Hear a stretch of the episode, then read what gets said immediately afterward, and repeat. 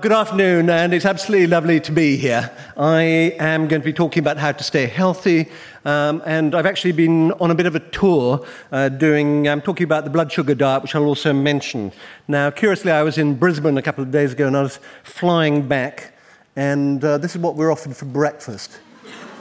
And if you look at that, what's really curious about it is sort of healthy breakfast, allegedly. You look at the yogurt, and I had a look at the back, that is low fat.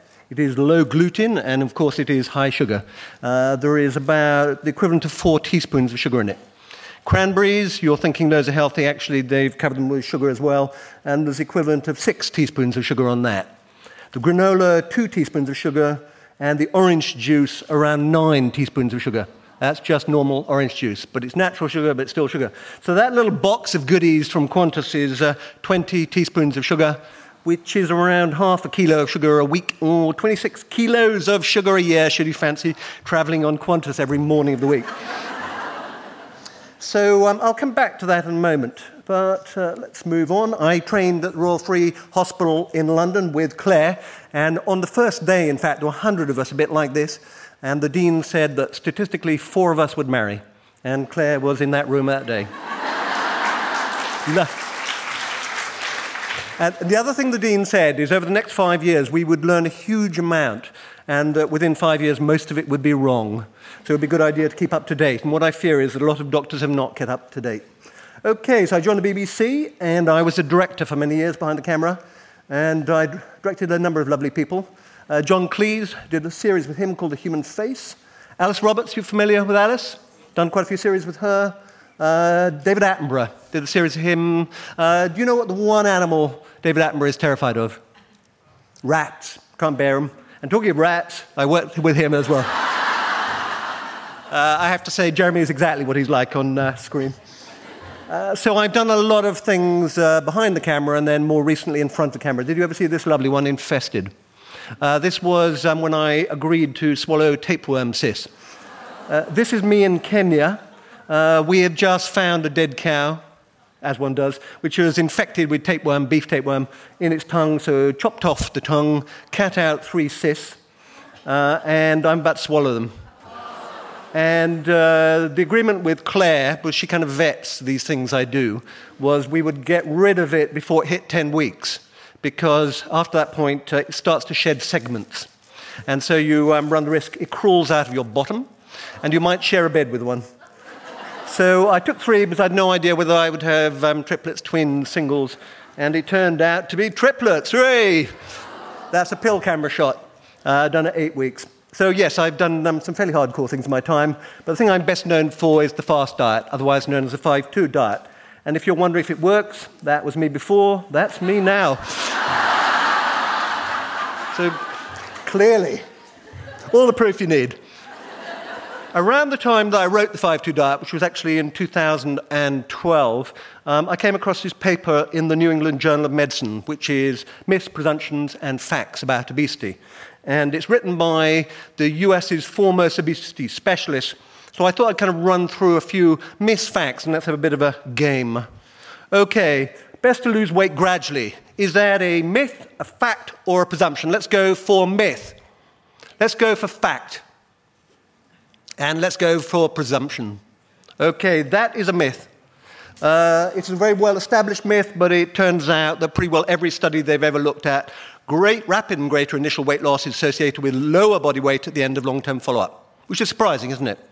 Big study out of the University of Melbourne about 18 months ago, where they took 200 overweight women and randomly allocated them either to rapid weight loss, they had to lose 12.5% of their total body weight in around 12 weeks, or they had 36 weeks to do it at a rate of about half a kilo a week. And what they discovered is the dropout rate in the slow weight loss group was very high. 50% of them dropped out before they hit their target, whereas 85% of those in the rapid weight loss. And when it came to, they followed them for two years. And when it came to putting on weight, it was actually the slow group who put on the most weight, which is surprising. But it's also all about what you do when you shed the weight. In a sense, it kind of makes sense because you're thinking you're much more motivated if you lose it fast. But the critical thing is how do you lo- lose it and what do you do when you've lost it? And I'll come, come back to that later. So, what do we think about this one? Eating breakfast. Breakfast is the most important meal of the day. Surely true. True, false. We're going true? False. It is false. American Journal of Clinical Nutrition, 309 participants. What they did is they got skippers and regular breakfast eaters, and um, they asked them to swap habits for four months. And lo and behold, the people who skipped it and who began eating, they lost 0.75 kilos, pretty good. Except the other way around was pretty well, exactly the same. Uh, turns out the, the eat breakfast and breakfast is the most important meal of the day is mainly a slogan of the cereal companies. okay, exercise important for weight loss. Where are going? True? False? Well, you should be up with me. There's another false one. And the problem is that if you're a 65 kilo woman, you're going to have to walk 40 minutes to burn off a banana, uh, 60 minutes for a fruit juice, 80 minutes for a glass of wine, two hours for a bar of chocolate, and a muffin, three hours. So put that muffin down. And if you want to lose half, if you want to burn through, you want to lose half a kilo of fat, you're going to have to run 44 miles. So you can do it, or you can just put the muffin down. And that is not actually the worst of it. But the problem is as well, because what people do is what's called compensatory eating. Yeah, okay? And compensatory relaxing. Basically, you sit on your ass afterwards. so, we all know that in order to be healthy, you need to eat a healthy diet. But what is a healthy diet? Okay, so sugar is the obvious villain. This is the UK. Sugar consumption since 1700. Anyone got any idea what happened in 1850? I would be very impressed if you knew. Uh, this is when Gladstone uh, removed the tax on sugar. And it kind of makes the case for a tax on sugar, doesn't it? And the other two dips basically are the First and the Second World War. Now, this is correlated against diabetes, but it could have been against obesity. You get exactly the same pattern. And what you see there is rates of type 2 diabetes up from about 1% in the UK when I was born and now running at 8 to 9%, gone up nearly tenfold. Same is true in Australia, worse in Vietnam, worse in China, worse in almost any country you can imagine. Right. Now, the average Australian kid consumes their own weight in sugar every year, over 30 kilos. And these are the villains. So I shouldn't have gone through that one so fast. Dwell on this one. Uh, this is obviously Coca Cola, fizzy drinks, and things like that. They are the number one villain. And then we have cornflakes, number two villain. And anyone know this guy? This Dr. Kellogg. Dr. Kellogg. 1900s. And Dr. Kellogg basically invents cornflakes for this reason. There is a disease that is sweeping America, affecting young boys and girls.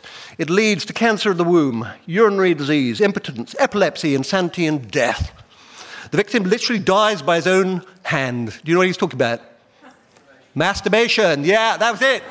The reason Dr. Kellogg invents cornflakes is because he's worried about masturbation. And he thinks quite rightly that cornflakes are going to basically undermine the health of the youth. And uh, yeah, and he was, um, this time when there's a lot of conversation about, you know, child abuse, uh, Dr. Kellogg was very, very fond of advocating circumcision for boys and girls to stop them doing it. He actually broke with his brother because his brother basically said, look, this stuff tastes like absolute, you know, rubbish. It tastes like cardboard. It tastes worse than cardboard. We've got to pump it full of sugar. And Dr. Kellogg, bless him, said no. So his brother went off and founded the Kellogg's Empire. And as you're well aware, a lot of um, cereals now have 30, 40, 50% sugar.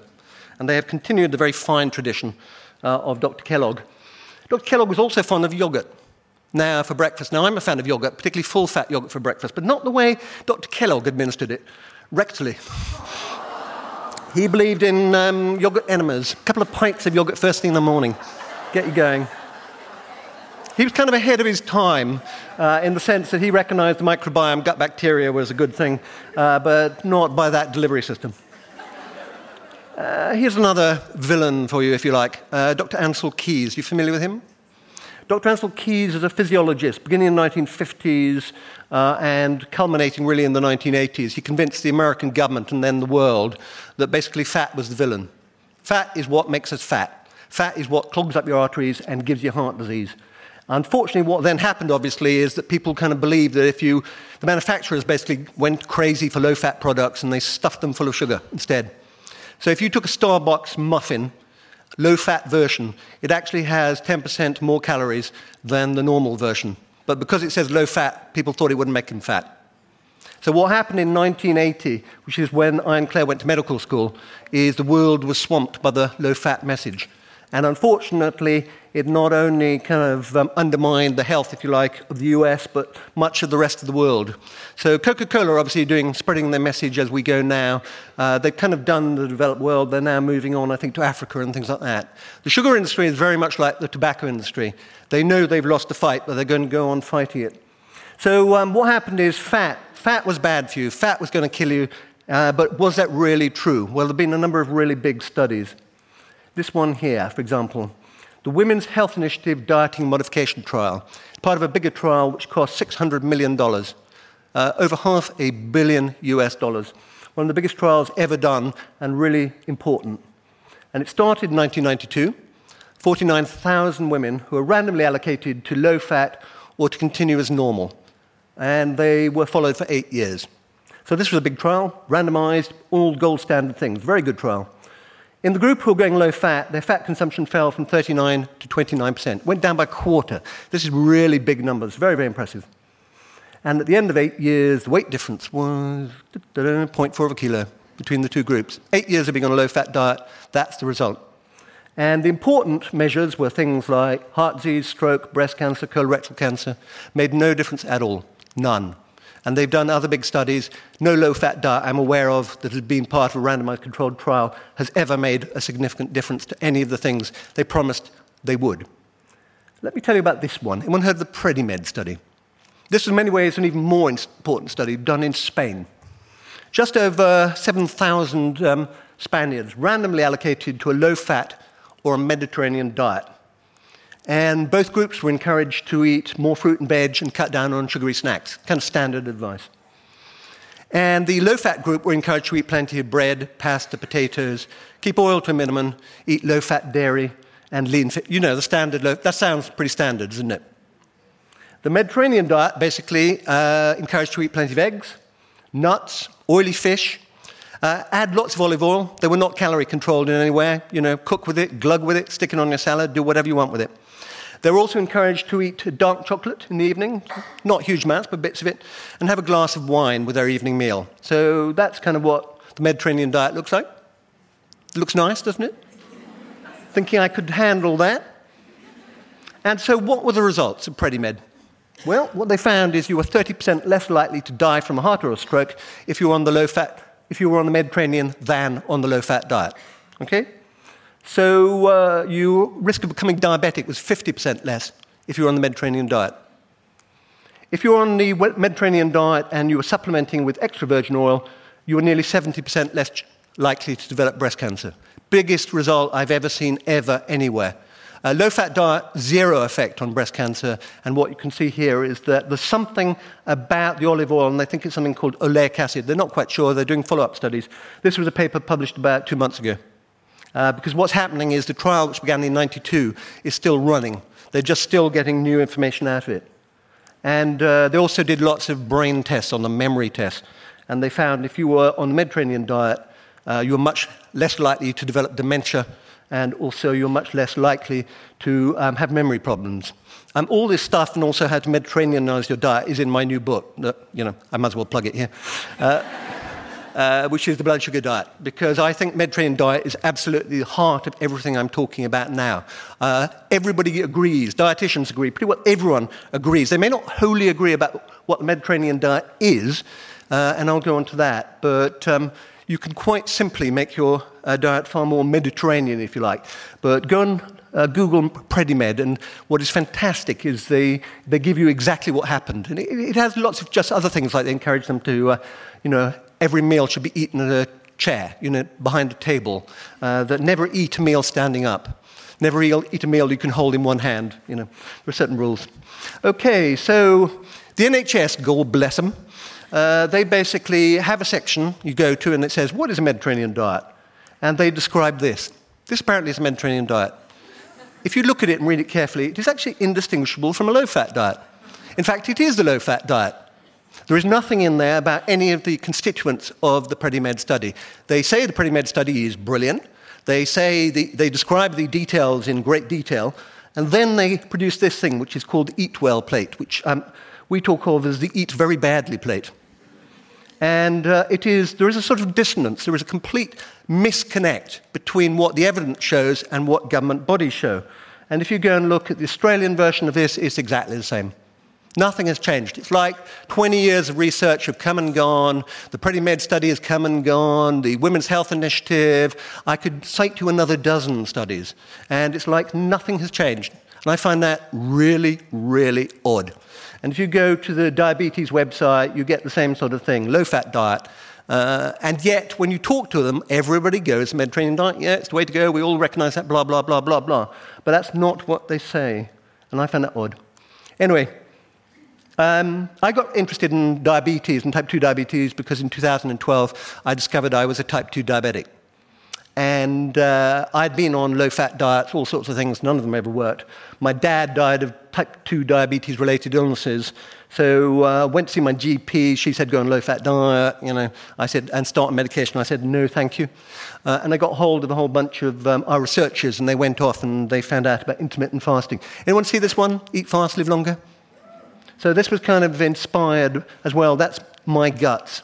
Well, that's a, a scan. That white stuff is fat because I was what's called a TOFI, thin on the outside, fat inside.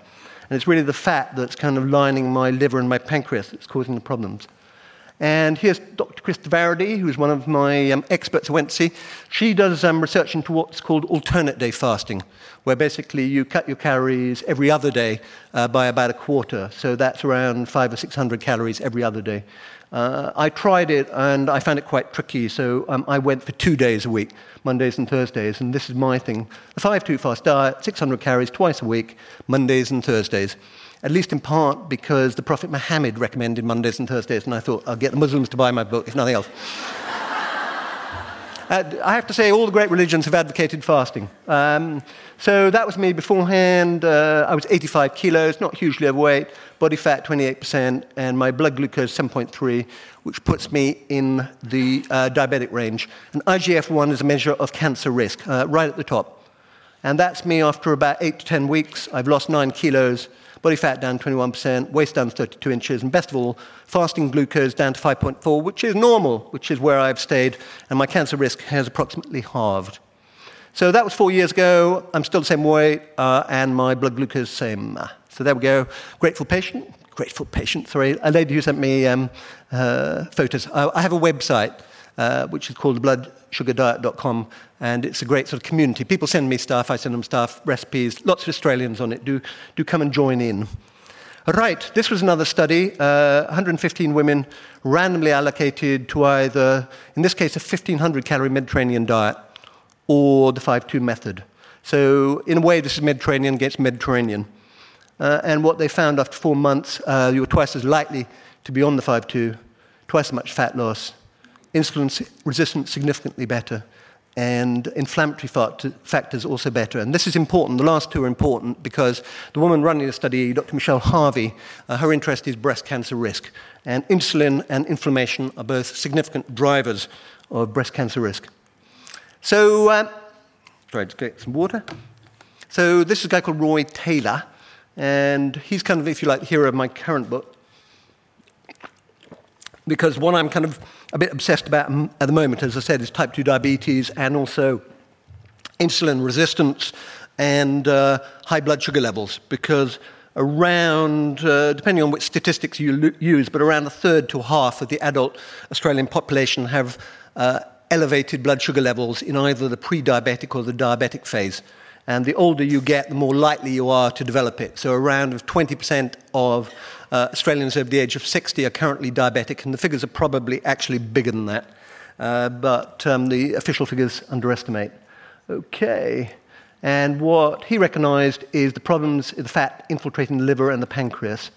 And uh, he created this diet, 800 calories a day for 8 to 12 weeks, told it will never work. Uh, but actually, what he's found, eight weeks, average weight loss 15 kilos. And if you are, have been diabetic for less than four years, you get 87% reversal. Longer than it's 50%, but still pretty good. And uh, big changes are in liver fat. And here's Elizabeth before and after. She was uh, uh, type 2 diabetic, uh, has gone down from size 22 to size 12. And this is Cassie, who's a 26 year old. She developed um, diabetes during her first pregnancy, and she developed polycystic ovary syndrome, which is very common, obviously. Uh, she uh, went on 800 calorie diet, reversed it, and I'm glad to say she's now pregnant with twins. And so that's kind of the book. And uh, other important ingredients, uh, which I could talk about, but I'm kind of running out of time, I suspect, are exercise, which is really about aerobic fitness and strength, because uh, the way I see kind of diet and that sort of thing is it's all about the combinations and getting combinations right. And the other is stress reduction. And there I'm a big fan of mindfulness. So I, I kind of write about these things, but also, I said, um, important is to stand up about every 20 minutes. So I think you should all stand up. So I've been talking for about and you can sit down again. Marvelous. Does that feel better? Does that feel better? Does that feel worse? Because uh, the chair really is kind of a killer. Uh, because we talk about exercise, but the bare minimum we should do. I mean, how many of you kind of spend sedentary jobs where, or things where you spend a lot of time sitting? an awful lot of time sitting. Uh, there's been some brilliant studies out of Australia where they do things like they make people sit down for nine, ten hours at a time and feed them regular meals, and then they measure their blood glucose levels, their fat levels, and things like that. And what happens is basically it's you know, it's like you put the stuff in the pipes and it just hangs around, it sort of sludges everything up. Uh, it takes much longer for your body to clear uh, food uh, if you're sitting down. But if you're kind of standing up and walking, and kind of doing stuff, then what happens is it activates these enzymes called lipoprotein lipase, and what they do is they kind of just suck the fat and sugar out of your blood. And uh, that's why I'm a big fan of water, because if nothing else, you're going to go to loo a lot more. Actually, I think water is brilliant, particularly if you're doing something like any form of um, calorie restriction diet. Then it's important to drink lots of water because you're going to be losing a lot of fluid. I mean, that's why all those sort of slightly crazy diets, the juicing diets, basically, which claim you can lose, you know, however many pounds it is in seven days, a lot of it is water. And indeed, if you're doing the sort of, you know, 800 calorie diet, you're going to see very impressive weight loss at the beginning, but much of it is going to be water. So you just need to kind of glug it, glug a lot. Otherwise, you get constipation, you get headaches, you get things like that. So uh, I'm a big fan of water. As I said, I'm a big fan of standing. And you don't even have to stand for that long. In this particular study they did in Australia, uh, they only stood for about a minute or so. Uh, there's also standing desks, which are becoming more fashionable. You burn three times more calories standing. If you stand for about three hours a day, five days a week, that's equivalent of about 14 marathons a year in terms of the amount of um, stuff you burn. And then there's kind of walking. Walking, jolly good for you. Uh, but ideally, you want to kind of put in a burst. You know, if you're going to walk, it's not just kind of, you know, like that. It's basically going to, you know, going backwards. It's just kind of being a bit active. And that, again, is good. It's the intermittent nature of the thing. And um, if you're a bit more hardcore, uh, anyone see a film I did called The Truth About Exercise? So this is actually about HIT, which is high intensity training. Uh, and uh, this very, very short burst, but quite intense. And here's me on an exercise bike. And uh, this is the inspiration uh, behind it, Professor Jamie Timmons. And this is my three minute exercise regime. It's actually, to be honest, it's five minutes, but hey. Uh, so I get on exercise bike, I warm up for about a minute, maybe less then I go like crazy against resistance for 20 seconds. And it needs to be kind of enough so that at the end of 20 seconds you really don't feel like you're going to be able to go much further. Then your heart rate is probably up to 160, 170 by this point. Uh, you let it drop until it's about 120, and that's normally about a minute. And then you do it again. Breather. Then you do it again. Then you collapse. Because it's quite knackering, but if I was, if you're not used to exercise, uh, then I would just do the first one 10 seconds. Uh, but um, because it is quite hardcore, uh, again, I kind of write about it and all the kind of science about it, and again, website if you want to find out more. Uh, but this is amazingly effective in a short period of time. Uh, I do this about three times a week. And uh, it increases what's called your aerobic fitness, your heart and lungs, by around 10%, uh, which is not what you're going to get from jogging. I see a lot of people jogging, and I want to say to them, sprint. Because actually, jogging is fine. Jogging is not terribly good for actually doing the things you want to do. And the things you really want out of exercise, there are lots of things you get out of exercise, you know, being out in fresh air. But the things you really want to do is you want to increase your aerobic fitness, your heart and lungs. And the other thing you want to improve is your insulin sensitivity. And neither of these things do you get from low intensity exercise. It has to be intense. So, uh, as I said, uh, 10, six weeks of doing it uh, initially one and then building up to three times a week. And those are sort of um, figures you get. And also, the good thing about it is it suppresses appetite. So, again, as far as I know, it's the only form of exercise that has actually been shown to be associated in the long term with uh, uh, weight loss. Uh, the big study, again, out of um, Melbourne, which demonstrated this a couple of years ago. So, uh, lots of other reasons for doing exercise, whatever form of exercise you want to do. Uh, but these are, if you want health, then these are kind of the two drivers. And then there's jolly old strength exercises. Are you familiar with all of these? You know, they are the classic ones, aren't they? So, um, I and Clare do them first thing in the morning. We roll out of bed. You have to kind of find the time when you're actually going to do them because that's the, the any habit, you've just got to do it. So, our rule is we, you know, you do, whoa, that sort of stuff. It's actually and you do about 30 seconds of them. The plank, you can probably recognize. You, they're standard exercises, just doing them. But the strength, you're using your own weight to build up muscle. And it is, you know, it is absolutely essential, particularly as you get older, that you do this form of exercise. And you can do it in less than three or four minutes, honestly. Uh, a lot of research in this area, but that's what I would absolutely advocate. So, uh, and the final thing is mindfulness. Anyone here practice mindfulness? Anyone? So um, I had, a, again, Horizon, I think, which went out about a week ago on the ABC, in which starts with me um, doing karaoke singing very badly. Anyone see that one? Uh, and uh, that was really about the kind of, if you like, the pursuit. I'm, I'm actually a very high stress individual. Um, so uh, I wanted to find something that would help me sleep better and would actually kind of calm things down. And one of the things I discovered there was mindfulness. And this is kind of an ancient uh, Tibetan and Buddhist idea and, but it's obviously been refined into something you can do in 10 minutes rather than going off to a, some you know, monastery and hanging around for six years uh, because nobody's going to do that. Um, so there's kind of apps you can get for it, but essentially it's just taking time out of your day, and it is literally 10 minutes, in which you kind of sit and you try not to think about all the things you normally think about and dash around and all that sort of stuff. Uh, there is a, ex- a, mindfulness exercise they do with a bit of chocolate. You put a bit of chocolate on your tongue and you try and keep it there for 10 minutes. You just kind of savor it. And mindfulness is all about trying to get reconnected to your body. So there are also moments in the day, for example, you know, you sit and you look at the, the sunset, the gorgeous sunset over Sydney Harbour, and instead of, you know, glugging your cappuccino and things like that, you just sit and you just look at it and you just feel the sun on your face. You're conscious of the sensations. And that's kind of what mindfulness is about. It's about small moments. Um, I write about it in the book, but as I said, there are some fantastic uh, apps out there. Um, and I know one called Headspace. The initial app is free, the 10 minutes, and then they obviously sell you something else. But frankly, the 10 minute one is absolutely fine. Or you go and join a group because I think all these things are generally better in groups. I think, you know, if you want to lose weight, join a group. If you want to, uh, that's why I've created an online community. And they are just wonderful because they're full of incredible, supportive people who've kind of been there and are non judgmental. And uh, I just find that utterly wonderful, I must admit. The sort of stuff that comes back. Uh, and that is, I guess, the joy of writing a book, but also having a website, is the two kind of talk to each other. And uh, when you do a book, it kind of goes out there into the ether. And otherwise, you never really hear very much about how people get on. But if you have a website, you know, endless information coming back and uh, hugely interesting conversations. Anyway, so uh, that's mindfulness. And uh, whoa, is there anything else? Maybe that's the last one. No, I'm pressing the wrong button. And occasionally, of course, you have to give in to temptation, don't you? You have to. Uh, I can kind of talk a bit more about it, but um, I'm a chocoholic. Clare isn't, so Clare hides all the chocolate in the house, and my uh, daughter has never forgiven me for eating her chocolate Easter egg.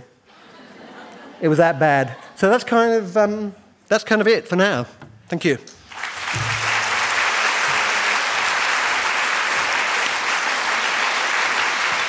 Hello. Thank you. Hello. Thank Hello, you. Dr. Bailey. Thank you, Michael. That was really interesting. So I was going to ask Michael just a few questions and then hand over to you, the audience. Be really interested to hear what you'd like to ask as well. Um, so that's, uh, you know, game changing, interesting stuff. Why hasn't it happened yet? Because the evidence has been out there for some time. I don't know. I'm genuinely puzzled. I mean, I don't understand why. Uh, I think it will change. I think stuff is happening under the surface. I think everybody recognizes um, things like the Mediterranean diet are an effective way to go.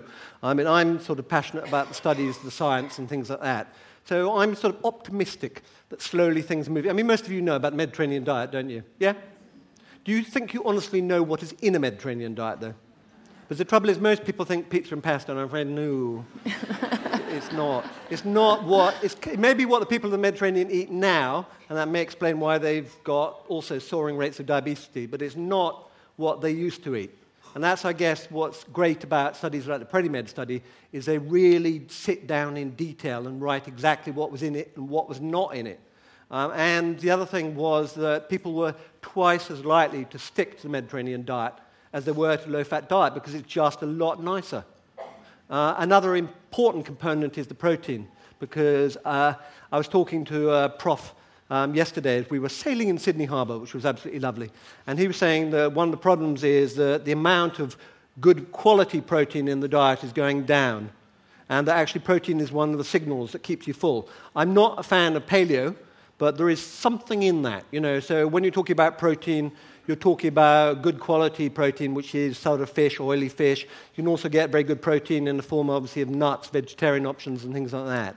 But it's about the protein, it's about the vegetables, it's about retraining your taste. And as I said, olive oil turns out to be the wonder substance. And uh, I'm not, you know, I haven't got shares in olive oil companies or anything like that. Uh, but I think the science is there. It's just going to take quite a long time to kind of translate. My chance to ask you about chocolate. Yeah. I've watched Choco- my, any uh, chocoholics here? uh, Anyone yes. else here? Yeah, I thought, thought you've been Yeah. good, con- good company. Yeah. I've watched Michael eating chocolate where he kind of looks the other direction and sort of slips the chocolates in the side My chocolate eating technique. I'm not eating it. It's not me. I can't see myself eating it, therefore it's not happening. So how do you, what is it about chocolate? It's the combination of the fat and sugar. That's the thing is, it's not just sugar, is it? It's the combination. Uh, there was a Horizon, I don't know if you saw it, the Van Tulleken brothers, fat versus sugar. And in the end, it's the com- I'm not going to go and eat a bowl sh- full of sugar. You know, I'm not going to start dipping into that. Well, not unless I'm really desperate. Uh, I'm not going to drink a pint of cream, but you kind of mix them together, you whip them up, you stick in the freezer, and then you can really spoon the stuff in, can't you? It's ice cream. And the same is true of um, chocolate. There is something about that wonderful manufactured combination, and you know it's manufactured. You know all these foods have been carefully created so that you will endlessly eat more and more and more of them. That's kind of, you know, even the crisp, they've worked out how the crunch is going to make you eat more. Uh, they have really manufactured these things to the nth degree, so you will not stop. So the only way I can deal with chocolate is by giving it to Clare. And she, and she doesn't, she really doesn't care. She can put it in the cupboard and forget about it. I put it in the cupboard and I just think about it. And so the only way it works in our household is we just clear it out. The, the breakfast cereals go, the chocolate goes, the sugary sweets go, the ice cream goes. The kids complain like crazy, uh, but they kind of come to terms with it. I, I'm, I'm sure they go out and my daughter, who's 16, kind of loves to taunt us by bringing out Mars bars and things and go, you know, in the way that 16-year-olds do. But she can kind of she can live with it. She's you know got the metabolism for it. But uh, I think the willpower is grossly overrated. I think it's about creating the physical environment uh, in which you are not going to be tempted. There was that interesting research about cereal packets that Yeah, they did something in Cornell University where they went round and they photographed, uh, you know, several hundred households, and they found that if there was cereal on the surface as opposed to fruit, then on average people were four kilos heavier. It's all about the stuff you see, and if you think the cereal is good for you, then you also believe in Santa Claus. Except I guess some cereal's better than other. Porridge is good for you, but most of the others, frankly, you know, you look at the sugar, you know what's in them. What about a few more myths? Yeah. Things like um, dietitians have spoken to me and said, "Oh, what about starvation mode if, Yeah. you're, if you're doing fasting?" I, I must admit, I, I, I do sometimes find myself throwing things at on the radio because the great thing about dietitians, like doctors, is that many of them are well out of date uh, with what the actual science says. So they're quite happy to condemn all sorts of things without actually knowing anything about it. Um, so for a long time, obviously, eggs were demonized, saturated fat was demonized. You know, not all saturated fat is likely to be good. Dairy, I think, broadly is in the okay category. Clearly, meat pies are not. You know, I'm not advocating you go and stuff yourself full of saturated fat after this, but dairy products on the whole are quite healthy. Uh, but one of the other great myths is the idea of um, starvation mode. You familiar with starvation mode? Basically, when you stop eating, your body, your metabolism slows down. So people come and talk about that whenever I talk about 5-2 dieting. They go, "Woo, you know, starvation mode." Actually, uh, the studies have shown they got 20 volunteers, stuck them in a metabolic chamber, so they could measure their metabolism, uh, put them on a low, ca- a low diet for seven days, and their metabolic rate went up. Because what happens, uh, you know, from an evolutionary perspective, is if you're in a cave, there's no food around, then you've got to get up, you've got to be active, you've got to go out there, you've got to be clever, you've got to seek food. And it's only when you have been without food for months on end, when your body fat sinks to about 8 to 10%, then your body basically goes, there's obviously no food around, we are in a starvation situation, I will go into starvation mode. It happens uh, after substantial, substantial uh, fat loss. Uh, obviously, also when you lose weight, your, your metabolic rate will slow down simply because you are no longer carrying the equivalent of, say, a heavy, you know, heavy suitcase around with you all the time. Uh, but uh, starvation mode is an utter myth. I understand Countdown to Life went out recently. Is that right? Anyone see Countdown to Life, ABC? It was basically yes. a, a, series about. Oh, it was about yes. um, uh, basically life in the womb and kind of what happens over nine months. And one of the things that was really striking to me uh, was um, we went out to the Gambia and uh, looked at a really interesting study there, uh, which was the impact of nutrition in the first few days of conception. And they had two groups because in the Gambia there's a wet season and a dry season. And during the wet season, there's lots of leafy green veg around. And during the dry season, there's actually more calories, mainly starchy yams and kind of grains and things like that. And they've been running a study there for 70 years now, looking at what is the difference if you are conceived in the wet season or conceived during the dry season. It's a fascinating study. And what they found is that if you are conceived in the wet season when your mother has access to plenty of green leafy vegetables, you live on average 10 years longer than if you are conceived in the dry season. It makes that much difference. And they managed to detect the change. what happens is certain genes that are associated with your ability to deal with cancer and also your ability to fight infection are either switched on or off in the first hours of conception. Egg, meat, sperm, all of this stuff starts to happen. And it plays out over the next 10 years, 20 years, 30 years, 40 years, decade. And the other thing we know, which is, I have to say, truly terrifying, and again, why bang on about blood sugars, is that the blood sugar levels of a mother uh, will predict the weight of the child at birth, at three years, six years, nine years, 21 years. The high blood sugar levels in pregnancy are very negatively correlated with the health of the child later in life. So, what we have done, and by we I mean the Americans, is that we have transformed, we have transformed the health of the world in a very, very bad way. So that in countries like uh, Vietnam now, uh, rates um, amputation, I was told by a Vietnamese doctor. They're now cutting off more legs uh, than during the height of the Vietnam War because of type 2 diabetes. It's gone up from 1% to 10%. And in places in the Pacific Islands, it is much, much worse. And the trouble is, what we've done is we've introduced them to this dreadful, dreadful diet. Uh, around, they're glugging back Coca Cola, they're glugging back, you know, they're eating all the sugary, carby rubbish, they're eating sort of tinned spam, uh, they're eating all the things that they think is healthy, or at least they like. It's kind of tasty, it's an introduction. And the trouble is, it's not only sort of messing up this generation, it's messing up the next generation as well. We're laying a, you know, it's a catastrophe. Uh, the problems of obesity are now bigger than those of, uh, uh, uh than those of undernourishment worldwide. Uh, China, China, an absolute disaster, unless, of course, you're a drug company, in which case, hey, it's fantastic.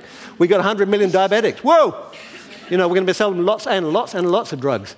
Uh, so I guess why I bang on about it because I think it's hugely important, and I think there is still an opportunity to change.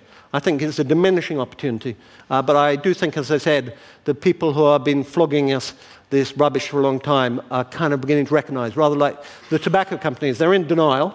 They're going to fund a lot of research which will tell you that sugary crap is actually quite good for you. Um, uh, but at some point, uh, the message will get through, and at some point, governments will actually spring into action. And then they'll just move on to Asia, Africa, and places like that. And that, I wish I could be more optimistic. It doesn't sound very happy, does it? But uh, th- that's kind of why I bang on about it. Anyway. Uh, being more optimistic, uh, Cassie's story yep. is a really lovely story because it does illustrate the fact that she managed to come off her medication within a couple of weeks, yep. including the insulin, having had gestational diabetes. And the dropping her sugar levels and improving her diet seemed to reverse her PCOS. Yep. And she has since remained uh, with her current pregnancy with twins, as, uh, hasn't had gestational diabetes, which Clare's kind of been looking after her, but she contacted us. um, extraordinary. And I said, look, to be So honest, you're better off. round. Clare is a better doctor than I am. And she kind of deals with patients more of the time, whereas I'm kind of more, hey, telly. Uh,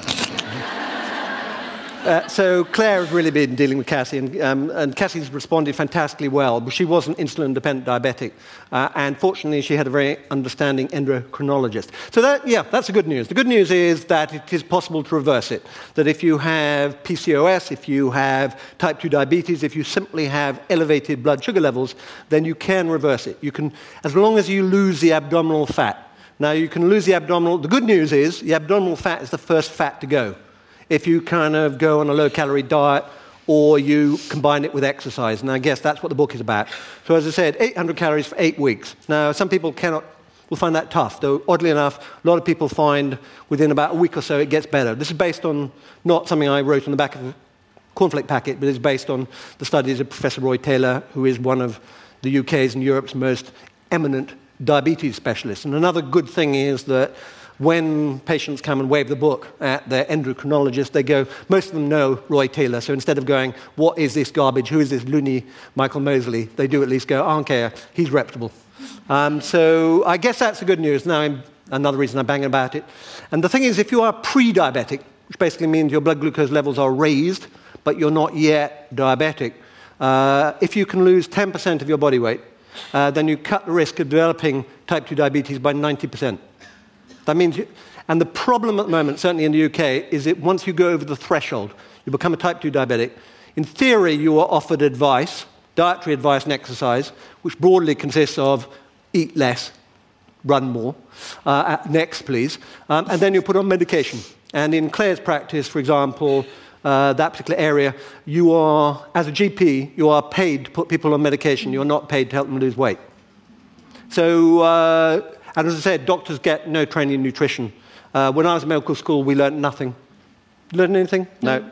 Our son is medical school, he's learning nothing. Uh, I was talking to an Australian doctor the other day, and he said he had to look up the word carbohydrate when he read my book because he realized he didn't even know what carbohydrate was. Um, so, uh, and yet it does not stop, you know, doctors administering advice, uh, despite the fact they've had no training in it. Uh, they almost certainly haven't read any of the latest literature. Uh, and I think that should change as well. Uh, who here thinks that doctors really ought to have some training in uh, nutrition? I don't find that astonishing? Uh, basically, you learn about exotica. So you learn about kwashiorkor, you learn about some nu- malnutrition diseases, but you don't learn anything about what happens if you've got a patient in front of you who's overweight and wants your advice. And it's probably just as well because they did a survey recently of American cardiologists, and they offered three minutes of advice, and in that three minutes, they got five facts wrong.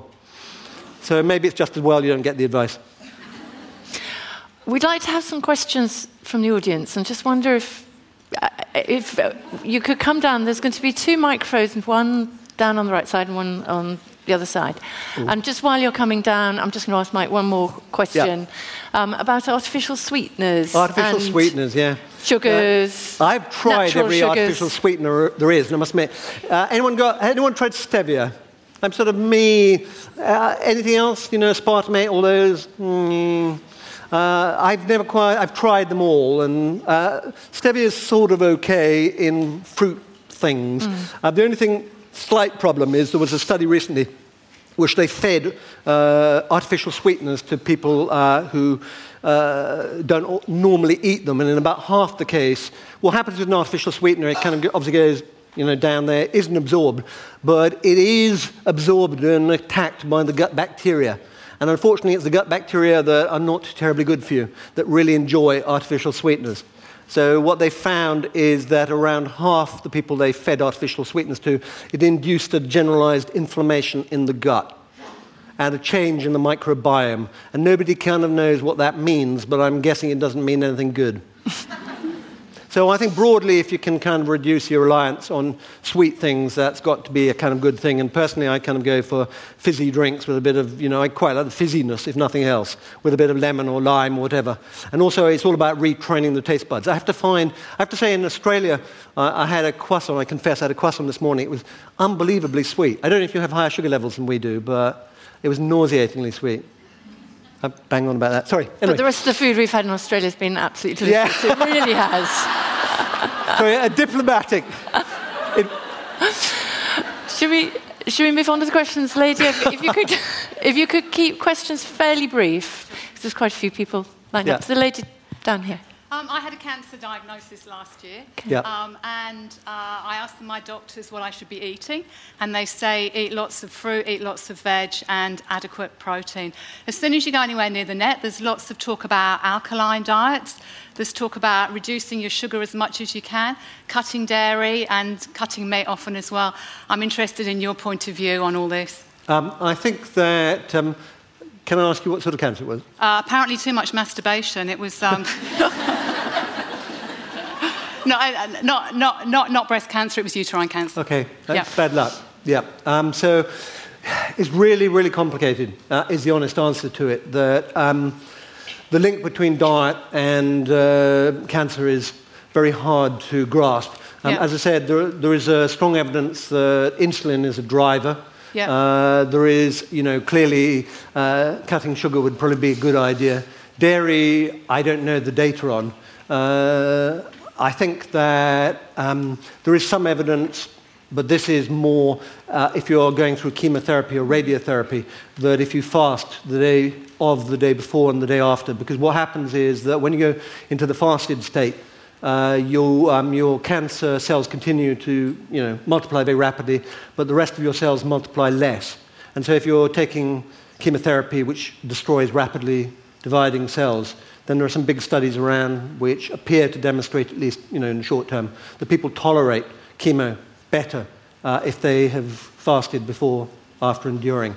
Uh, do you know anything about I, I mean, I think it's early days in that, Yeah. but it, it seems that people then do tolerate higher doses, which is. but general advice about cancer? Yeah, I mean, that's, alkaline diets um, is, is a relatively uh, new area, and I'm not sure how much research there would be in that, but I wouldn't discount it. Okay. But I think generally to eat as healthy a diet Yeah. as possible is, is wise. I would good, go for good luck. Mediterranean style diet. You know, I don't. Uh, Yeah. And Yes. Mediterranean style diet, again, there's some good evidence, certainly in animals, uh, that it's a, a healthy way, um, Mm. again, a good way. Again, in animals, in animals, in animals, in animals, but in animals, they showed that um, intermittent fasting, and fasting in particular, uh, was a powerful way of uh, destroying cancer cells. But I wouldn't promise you that because the human studies have not really been done. yeah, yeah. Uh, but very best of luck. Thank you, thank you very much. Thank you. Thank you. Should we go to this side? I just want to say that you are one of, one of my absolute heroes. Yourself and Dr. Ram, Rangan Chatterjee. Oh, I yes, absolutely indeed. admire. I actually studied nutrition. I'm studying nutritional medicine at the moment as well, just because I am completely disillusioned with mainstream nutrition. And what you showed up there, you know, with the Australian food plate and the emphasis on low fat and, and high sugar is completely something that I believe in. I um, intermittently fast on your advice. My question is I I have a father who has been diabetic since he was in his 30s. And I have a mother who's a nurse who feeds him carbs. she, she cooks though, so he does eat relatively Yeah. but he still eats rice and he loves bread. Yeah. So here I am, obviously trying to reduce the amount of carbs, refined carbs that Yep. he eats, and really focus on the other side. I have a sister who's a doctor who is in my ear, basically saying, Mum has looked after our dad for this many years, I should butt out. I've bought your book. I think you writing that book is going to be a game changer.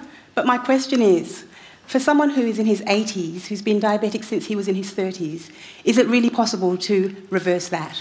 I think it's unlikely, Frank, at this Right, point. okay. I think he could get other benefits. I don't know if he's got a He does have the, tum- the, the yeah. tummy. So I think um, you know if he's probably on uh, blood pressure pills, he's probably on cholesterol Insulin. pills, he's on insulin, he's probably on everything.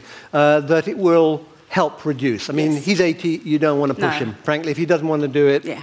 You know, he's done well. Yeah. But if he does want to do it and he wants to give it a bit of a go, Which he may, does. uh, he may well find that he gets improvement from it. And that's all I would do. I'd go gently with him. I wouldn't kind of put him on an 800 calorie diet. I would kind of. No. I, I would go The- the, low the med- carb Mediterranean Yes. style Yeah. version. Excellent. And, and there's, there's a GP in, in the north of England. I've been talking to David Unwin, and he's just been introducing this to his patients, and he's already saved $50,000 on his drug budget.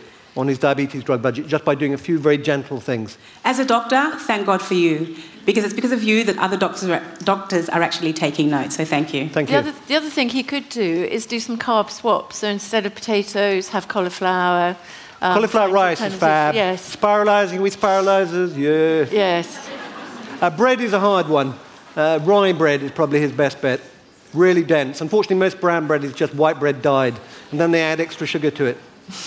I mean, really, Thank are, you. they are so naughty, those manufacturers. so naughty. This lady over here. Uh, thank you. Um, we've got a, an argument in our house at the moment um, between olive oil and coconut oil. Yeah. Um, a lot of uh, young people, if you go into any health food place, it's just all about coconut oil. And I've been lectured by several of my daughters about how I shouldn't be eating olive oil, I should be having everything as coconut Yeah. oil. And I was just wondering of your Ask them to show you the studies. Say to them, where are the studies that have done. There's a lot of it on the internet, actually. Okay, no, I mean proper randomized Yeah, control okay. studies. I don't mean bollock studies, you know, the sort of things you read on the internet. Get them to show them off. Well, if you want, if they find them, do send them to me because I've been having a look and haven't found them.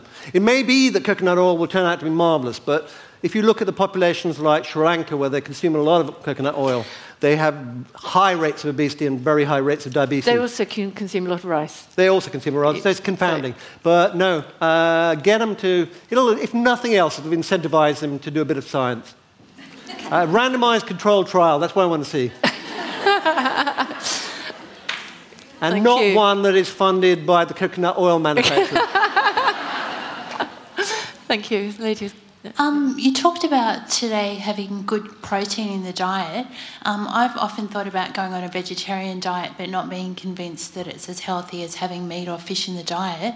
I was wondering what the current research was in terms of that, if a veget- vegetarian diet can be as healthy as having fish and meat in the diet. I I think so, depending on obviously what you have for the vegetarian diet. But again, uh, I think that rice cakes are the devil. They're kind of thrown out there as something that's terribly healthy, but actually they're just sugary, sort of ricey things. You know. Mm. Anyway, so yeah, I mean, unfortunately, I don't know enough about you know vegetarian things. Uh, but without a doubt, you can get tofu is good stuff, curd is good. Uh, the uh, you know, to be honest, if you could be a pescatarian, is that the right word? Anyway, uh, fish is obviously easier in way of getting good proteins. It could be a shift. The alternative is you could do a sort of 5-2 vegetarian thing where you basically eat meat five days and two days a week you're a vegetarian because there are lots of kind of moral and ethical reasons for being a vegetarian. Uh, I'm at the moment unconvinced by the data which says that being vegetarian is heavier, healthier than being a meat eater unless you live in America. Because in America, the way the cattle is reared is full of growth hormone, is pumped full of the most amazing rubbish. Uh, and uh, a lot of the studies which suggest that red meat eating is bad for you are based on American studies, whereas the European studies have broadly suggested that red meat eating, at least in moderate quantities, is fine. And by moderate, I mean a piece of meat which is like the size of your palm, not like the size of two of my hands. You know, you, you're talking four ounces, and I can't even translate that. But yeah, I mean, I wish I knew more about it, and I uh, vow to go away and learn more about it. You? No, I think it's a reasonable answer. But I think it's an interesting approach. Try a couple of days a week and kind of shift yourself gradually. Thank you. And there is Thank actually you. quite a lot of evidence, again, that uh, vegetarian type proteins can be healthier for you. There's a guy called Valter Longo who bangs on about this in my ear every so often. Uh, yeah. Thank you. Thank you. We go over to the lady in white. Hello. I wonder if you'd mind updating us on what the latest science tells us about the link between diabetes, ovarian, and breast cancer and the length of lactation. Okay.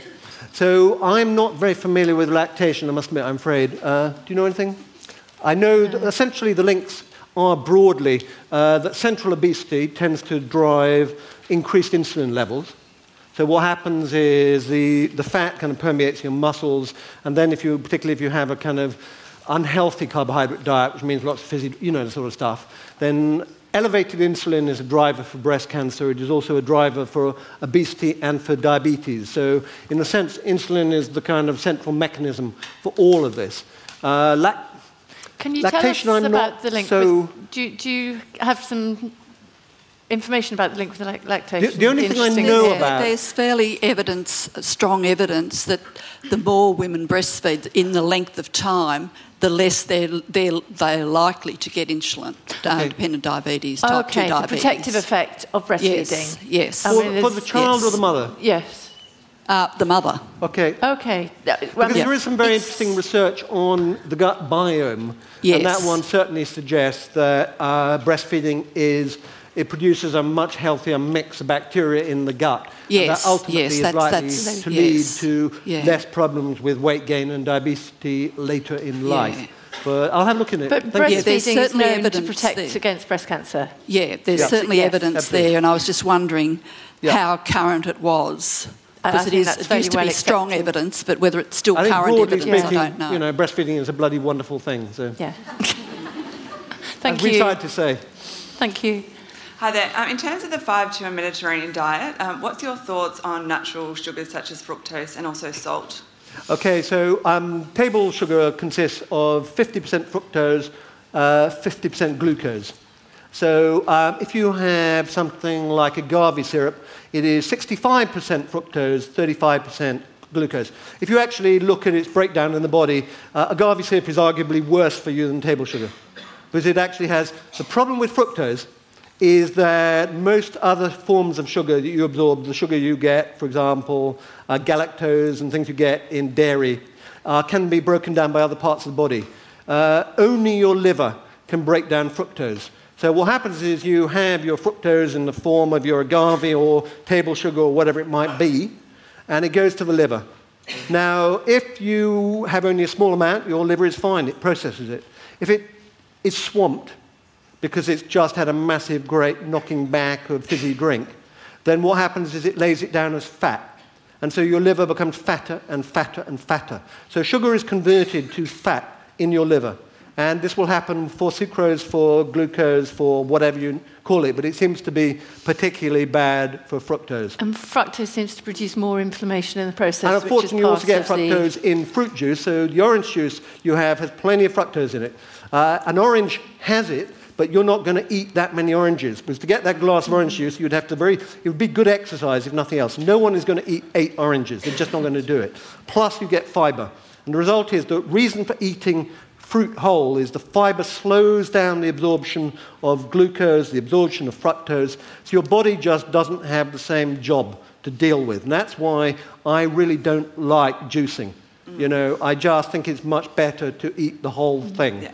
Uh, and that's also why we kind of banned our kids. I mean, they ignore us obviously these days, but we banned our kids from fruit juice, from fizzy drinks, and all those sort of things. Thank you. I'm just aware we're running out of time. A couple of minutes left. One more question. Um, just before that is to say that Mike will be doing a book signing in the foyer if anyone's interested. Um, and thank you for fascinating questions so far. We'll just Thank you. the lady on I'll. I'll be really quick. So I've got four daughters, uh, 6, 10, 13 and 15. And I'm wondering, is there a strategy for introducing the 5-2 diet? And what, what, what age do you suggest? Okay, in terms of 5-2 diet, certainly not while they're growing, and uh, because, partly because we have no evidence for use. Uh, There was, um, people have said, oh, will it make them more likely to have, develop anorexia or eating disorders? And there was never, we've never seen any evidence of that, but we're very sort of cautious about going there. Um, the I I also if they're not overweight, uh, I wouldn't necessarily recommend it. The 5-2 diet is best for people who kind of want to lose a bit of weight. It's also quite Yes. good as a maintenance thing, 6-1. But then- but broadly, I would go for a more Mediterranean style. Yeah. But I worry about what you said before that you were skinny on the outside but not healthy on the Indeed. Uh, inside. It's waist measurement is probably the most critical thing. As, uh, unless you're going to stick them through a DEXA scan, which again, you know, unless there's reason to do so, I wouldn't. Uh, it's, Better it's, just it's go for size. healthy Yeah. eating and in for Mediterranean teenagers. I think style. it's something that's worth exploring because clearly there is huge problem with childhood obesity at the moment. And uh, there's, some, there's an excellent guy called Ludwig who writes about this. He's at Boston. And he basically has been banging on about fructose and all those things. And he, he's, I can't even remember his name, but Ludwig. And uh, Lustig is also another great one on sugar.